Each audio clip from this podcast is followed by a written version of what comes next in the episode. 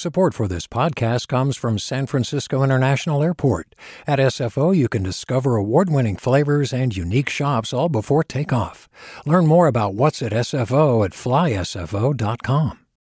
Hey, it's Avery Trufelman, host of Articles of Interest. And I've got to say, I've been a fan of KQED ever since I was a little kid and I would come out to San Francisco to visit my grandma. It was just what we'd always turn on every time we got in the car, every time we were making dinner and turning on the radio. It was always KQED.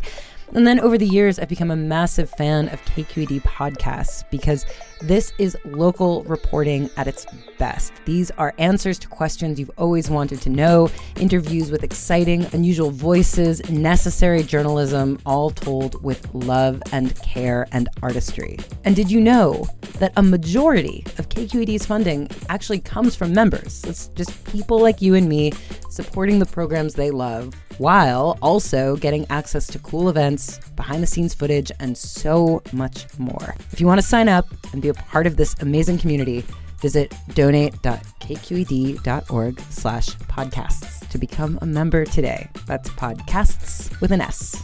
Thank you for listening and thank you for your support. From KQED.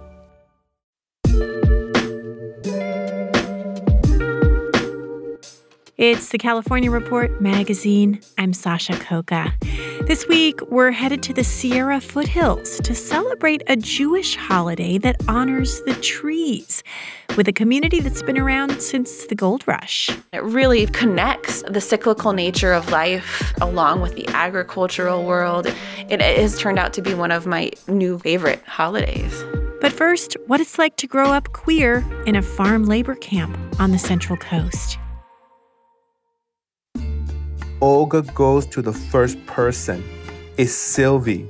She cuts off a little piece of donut between two fingers, holds it next to Sylvie's mouth, and says, Body of Christ.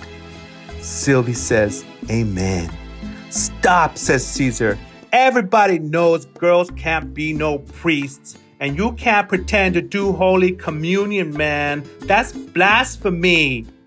That's author Jaime Cortez reading Jesus Donut from his new book of short stories called Gordo. Olga don't care. She puts the little piece of donut on Sylvie's tongue. Sylvie closes her mouth and kneels there, real quiet, with a little smile on her face. Caesar points a finger at Olga's face and shouts, I'm not gonna do no blasphemy for no donut. Caesar looks at me and says, Come on, Gordo, let's get out of here. He walks away, and in a few steps, he looks back and sees me on my knees. Are you coming with me, Gordo? He asks me. I will, I say, soon as I get some donut. Caesar looks at me, and I think I'm in trouble. You know what, man, says Caesar. If you stay here, you can't hang around with me no more. Oh man, this is serious. I want to follow him around 50%, but I want a donut like 90%, so I stay. The collection is set on the Central Coast in the farm worker labor camps where Jaime Cortez grew up near Watsonville and San Juan Bautista. By the time he was 10, he was a veteran of the annual garlic and potato harvests where he and his sister worked as kids in the fields. This book, which he says is semi autobiographical, is a journey about queer self discovery and about the complex identities that don't fit the usual stereotypes of Steinbeck country. There's also a lot of humor in these stories. Jaime Cortez is also a well established visual artist, and he joins us now from his home near Watsonville to talk more about Gordo and to share some passages from the book. Hi there, Jaime. Hello, and thank you for having me. I'm so excited to be on the California Report. Let's talk a little bit about your childhood and, and where you grew up. What was it like to grow up in a farm worker camp and, and to be a queer kid in one of those camps? Of course, when you're a little kid, you only know what you know uh, about where you grow up. So for me, growing up in a farm worker camp was the perfectly normal experience. I didn't realize that that was uh, in any ways kind of unusual or out of the norm until I began attending school. And I saw that, oh, okay, most kids don't live like this. Other people have indoor plumbing when they go to the toilet. Uh, other people have telephones in their house. Uh, as far as the queer piece of it, I, I, one of the things that's that I was really thinking a lot about as I wrote the book was what it means to be a, a queer kid, but to not have language for that yet, to not understand what that means. And so the way uh, I experienced it as a small child was just I had feelings, I had attractions, I had certain fascinations with other boys in school, uh, but I didn't have a name for what was happening yet. Uh, as I moved further through elementary school, you know, I, I, quickly learned that queer was a bad thing. But in the age that the main character Gordo is in, who is uh, my avatar basically, uh, that boy, in, in many ways, uh, he doesn't have language or a, f- a framework quite yet. He just has this dawning understanding that uh, being different can be really perilous. Was Gordo your childhood nickname? That is one of many things that I was called. I, I cycled through many nicknames as a kid from my parents because my dad was very big on nicknames. Depending on what the nickname is, it can be something that's actually kind of, um, you know, like to be called gordo. That means you're. That's basically saying you're a fat kid. And as uh, for me as a little kid, being fat was like something I found really embarrassing because it was. It made me again. It's something that made me different. Uh, and so I had, you know, some shame around that, body shame. Being called gordo was was you know was certainly something that added to that like that anxiety about uh, my appearance.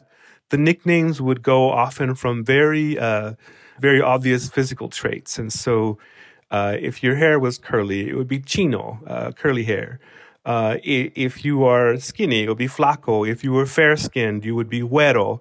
So, so nicknames were rampant, uh, and they were there was a lot of affection and intimacy built into them, and there could also be a kind of awkwardness and embarrassment and shame built into them. It just depends. You have such great nicknames in this book. I mean, there are characters like Cookie. Uh, my favorite is Head and Shoulders. Oh, Head and Shoulders. that was an actual nickname uh, of a man who worked in the in the labor camp who had no visible visible neck. Basically, his head his head just kind of sat on his shoulders, so his nickname became Head and Shoulders.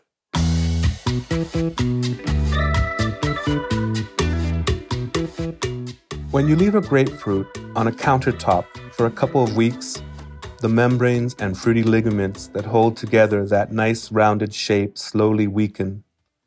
Gravity insinuates itself, and the citrus's bottom begins a relentless downward migration. The underside spreads and takes on the flatness of the counter, while the top thins out. That defeated grapefruit shape was precisely the shape of Primitivo Doblado's head. How does he have the luck to get hired? I'll tell you how, my Nana Lupita would explain. In his wallet, Primi carries hairs from the butt of Satan himself. The luck of the devil is with him. He's protected. No matter how he works, smells, or drinks, he'll keep getting hired.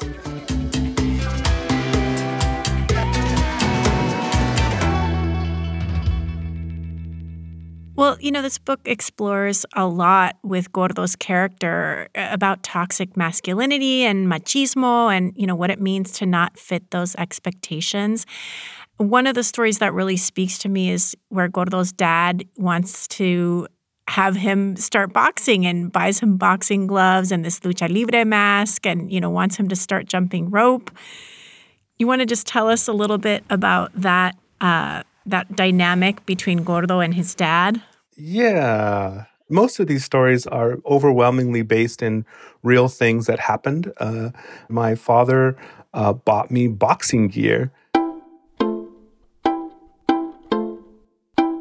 I pick a spot in front of the house and I begin jumping rope. My pa looks pretty excited when he sees me jump. My dog Lobo comes running to see what's going on. Caramba, gordo, you got good reflexes, mijo. Good feet, he says. I never seen my father so happy before, and I start to jump faster and faster And when the rope hits the ground, little rocks and dust pop right up. My papi's watching me and he's laughing. He's so excited. He even jumps up and down a few times. Lobo's excited too. His tail is wagging and he starts barking. I start to sing my favorite jump rope song that I learned from Sylvie. I'm a little princess dressed in blue. Here are the things I like to do. Salute to the captain, bow to the queen, turn my back on the submarine. I can do the tap dance, I can do the splits. Don't! He yells. I stop. Don't what? I ask. Don't sing that song. I'm breathing hard from jumping, but I'm also thinking hard. I look at his face if the next thing I say is the wrong thing, I'm gonna get hit. Should I sing a different song? I ask. No, hijo, no singing. All you do is jump and count, jump and count, okay? Every day you're training, you try to jump a little bit more. Okay, I say, I'll count.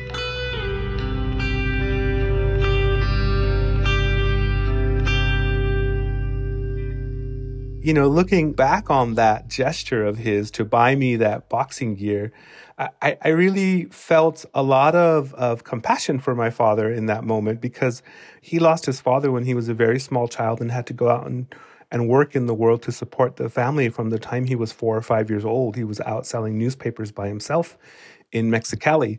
He experienced, you know, a lot of the need to survive and to fight, to physically fight.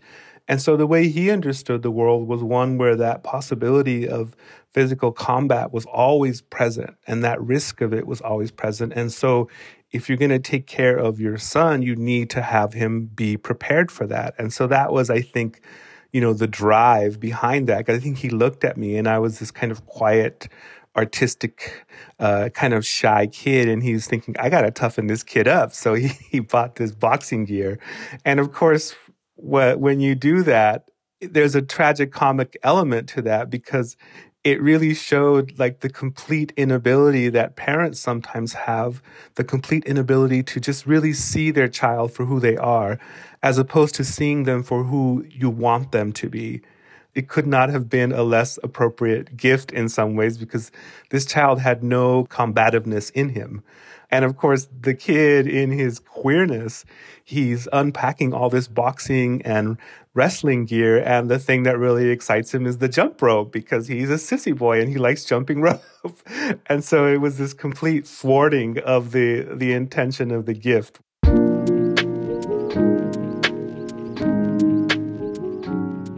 Raimundo the Queer's great gift and burden was to look any woman in the face and envision the perfect hairdo for her. The route to maximum beauty always seemed clear to him, a luminous path that glowed as if marked in reflective highway paint. When asked, he told his clients the truth and pointed the way to the Via Bella, but not everyone was ready to walk that narrow path.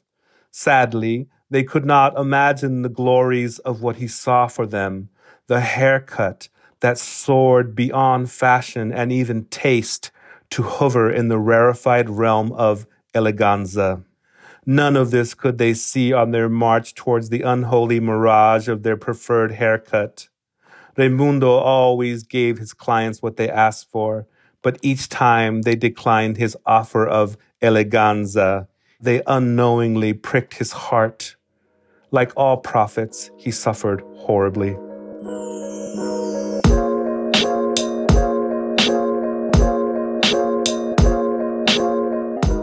You've also got a lot of humor in these stories. I mean, there's a lot of, of funny stuff and moments of levity. Why is humor important to you? I grew up with funny people. my my parents were funny, my grandparents were funny. It was a survival mechanism to survive the rigors and really the horrors sometimes of life is to be able to to deploy that gallows humor uh, to to kind of step back, take a breath, and and just laugh, if for no other reason than because you made it through and you're still alive. So that was one thing. I think the other thing that uh, that is important for me is that without the humor, I think my stories could easily sink into the realm of the abject. Uh, just the poverty, just the violence, just the pain, just the fear. If I did not have the humor to leaven it, it would become a kind of ad- abject experience. And I don't think of uh, of my childhood for all of its rigors. I don't think of it as abject. I just think of it as full. It's just it was it was just the fullness of life. Jaime Cortez, thank you so much for joining us. And thank you so much for inviting me and for your thoughtful questions. I appreciate it. Jaime's book of short stories is called Gordo.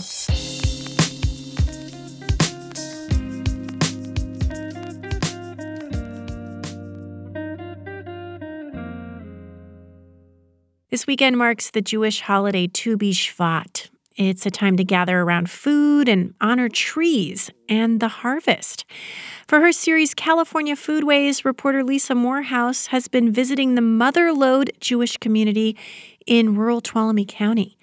She first met up with them back in February 2020 to record their Tu B'Shvat celebration. Nobody knew back then that just weeks later, the pandemic would stop most in person gatherings like these and create the kinds of tensions that so many communities are dealing with these days.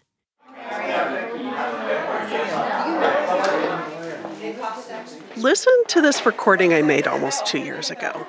Doesn't it sound so innocent?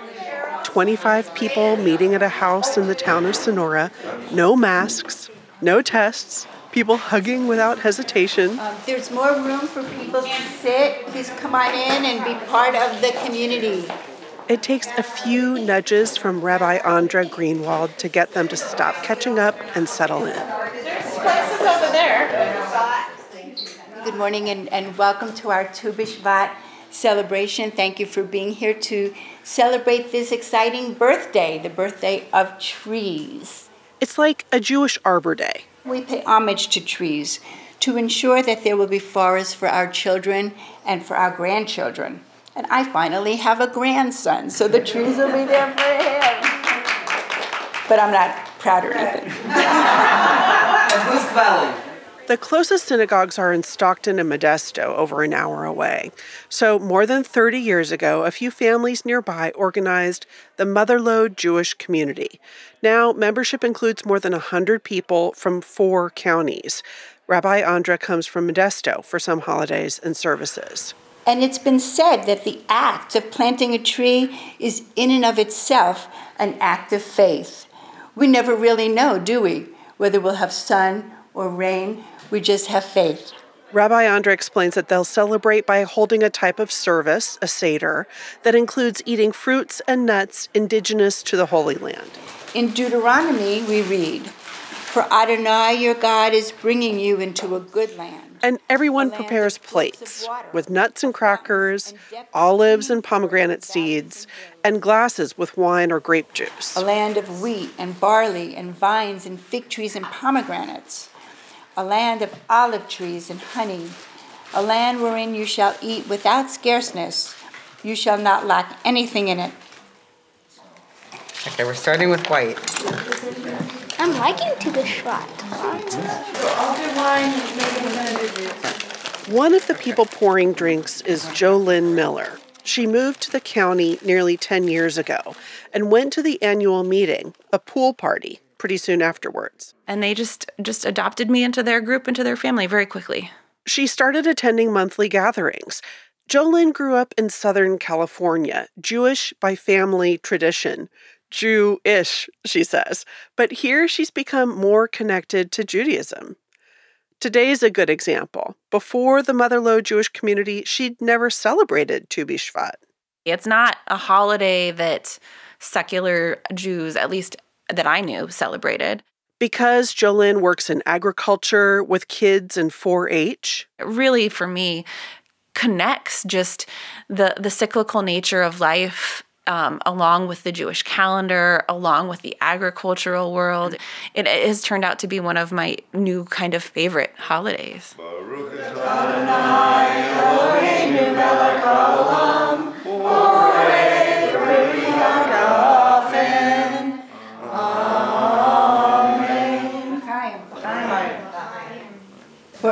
First fruits, we're going to taste either walnuts, almonds, or both. We eat fruit that is hard on the outside and softer on the inside, symbolizing the protection that the earth provides for each of us. And it also reminds us to nourish the strength and the healing powers of our own bodies. And afterwards, the members of the Motherlode Jewish community do what they always do have a potluck. People do obsess a little bit about food. Do you have enough? Is there enough? Is it going to be enough food? That's Gott Slor. She says there's always way too much, but that tracks. When she's on the phone with her mom in Israel, She's like, I can tell you're not eating really well. Like on the phone. It's crazy. on a serious note, Gott says she thinks this concern is tied to survival. You know, our people have been through uh, a lot of persecution, hunger, that kind of thing from many generations ago, but it carries down. So, Gott moved to Sonora from the Bay Area, where there's a much larger Jewish community. But Jews have been here since the gold rush. Slide in from here.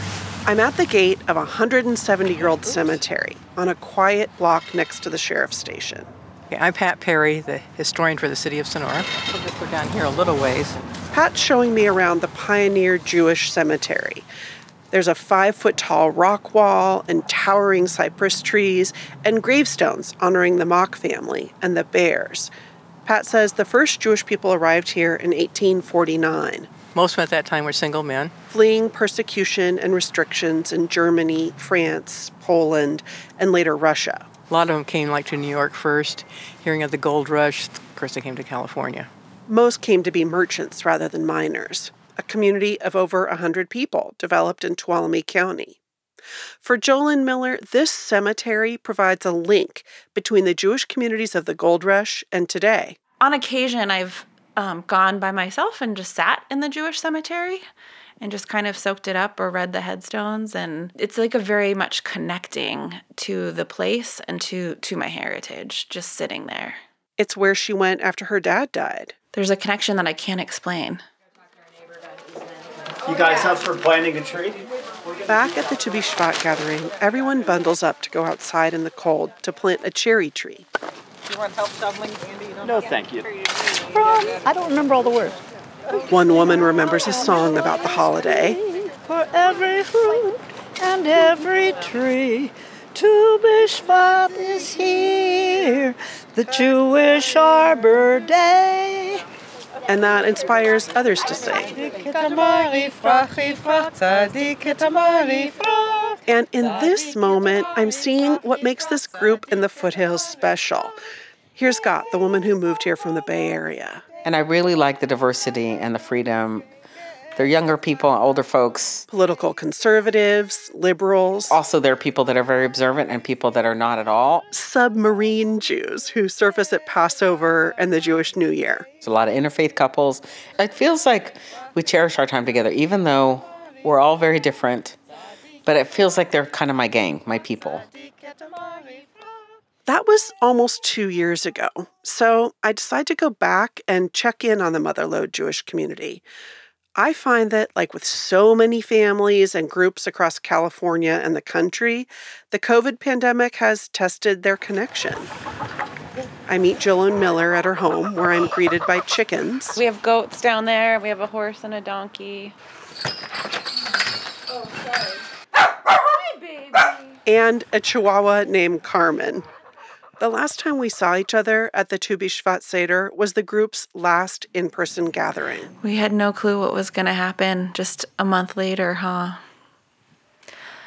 i um i'm sad i think i'm going to cry They've been on Zoom ever since, despite the poor internet connectivity in some of this area and the steep learning curve for some of the older members. Zoom gatherings actually had a surprising benefit for Jolyn, who fell in love early in the pandemic. my boyfriend is religious and he's christian Getting to know each other meant getting to know those differences. in a time when I never would have driven an hour to go to synagogue in Stockton or Modesto, we, for months and months, every Friday would do Shabbat services virtually. And then on Sunday, we would do church services. For somebody who has been Jewish all my life, this was the most regular I'd ever been in services. But comparing Zoom with in person gatherings? we try. It's not the same. We try to add a few, like 15 minutes before the quote unquote program starts for schmoozing. They added a book club, and for Hanukkah, we tried to play some games. We tried to do, you know, a, a scavenger hunt. Other religious and civic groups have met in person at different stages of the pandemic. The Motherlode Jewish community has stayed on Zoom. They have a lot of older members and people who are immunocompromised. Some members rush to get vaccines and boosters, and a number have chosen not to be vaccinated. And that's really common for this area. About 50% of Tuolumne County residents are fully vaccinated, compared with over 70% of Californians. So, with members not all agreeing on COVID, will the group be able to retain its family like feel? Jolyn Miller. I'm scared for the unknown because it is a family. How do we move forward trying to be respectful of everybody, knowing that the way that this has all turned out is so polarizing? Yes, you are here. You made it. I made it. The chickens. Hey, chicks. It's okay, chicks. When I get to Gott's house, she feeds her chickens. She's been showing up to Zoom functions and says she's learned something from remote holidays, like for Passover. In the past, I'd be like, well, I'll buy a box of matzahs and I'm good. This time, I kind of had to be responsible. I made my own chicken soup. So that was really cool. I had to kind of grow up and not expect the community to feed me and do all this stuff. But for a while now, she's wanted the Motherlode Jewish community to start meeting in person and not just stay on Zoom.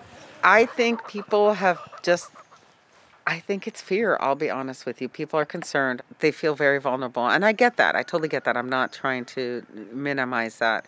Some of us have been frustrated, like, okay, it's time, let's do it. She's on the board, but was outvoted about in person meetings. So some of us have met, but it hasn't been official. So that part, it's a little tricky.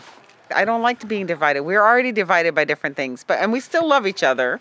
But the pandemic stirred up emotions, including hers. At the beginning, I was very confrontational and angry about certain things and blaming and judgmental. And then I really got that none of us, I think, are purposely trying to hurt someone else. We're not going to agree on all that. But I hope that we can forgive each other, right? Maybe it would do us all good to think about something Rabbi Andra said at the Tu B'Shvat gathering nearly two years ago.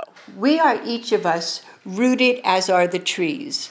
But the question we might want to keep in the back or the forefront of our minds is how far is each of us willing to stretch our own limbs so that we can be the very best that we can be? It's something that we'll think about as we celebrate, eat, and plant. For this year's Tu B'Shvat holiday, members of the Motherlode Jewish community will be meeting remotely, pouring their own wine and juice, eating fruits and nuts loaded with symbolism from their own homes, together, apart. For the California Report, I'm Lisa Morehouse in Sonora.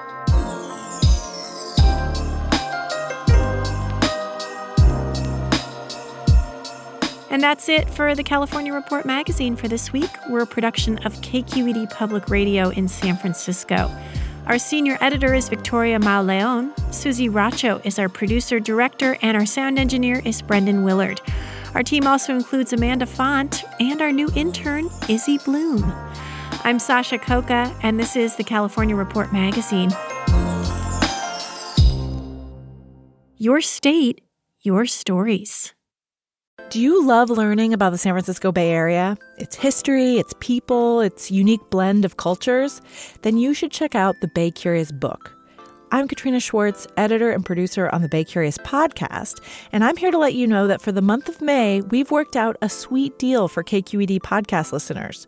Right now, you can get the Bay Curious ebook for $1.99. That's right, $1.99. Just search for Bay Curious wherever you get your ebooks or find a link in our show notes. This offer does expire at the end of the month, though, so you'll want to act on it fast. Happy reading!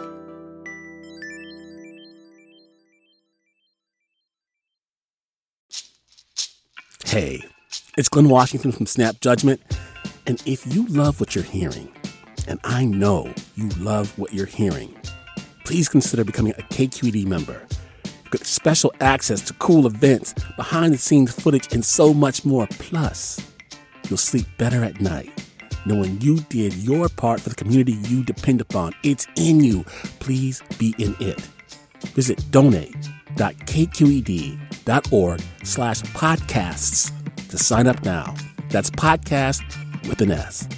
Thanks.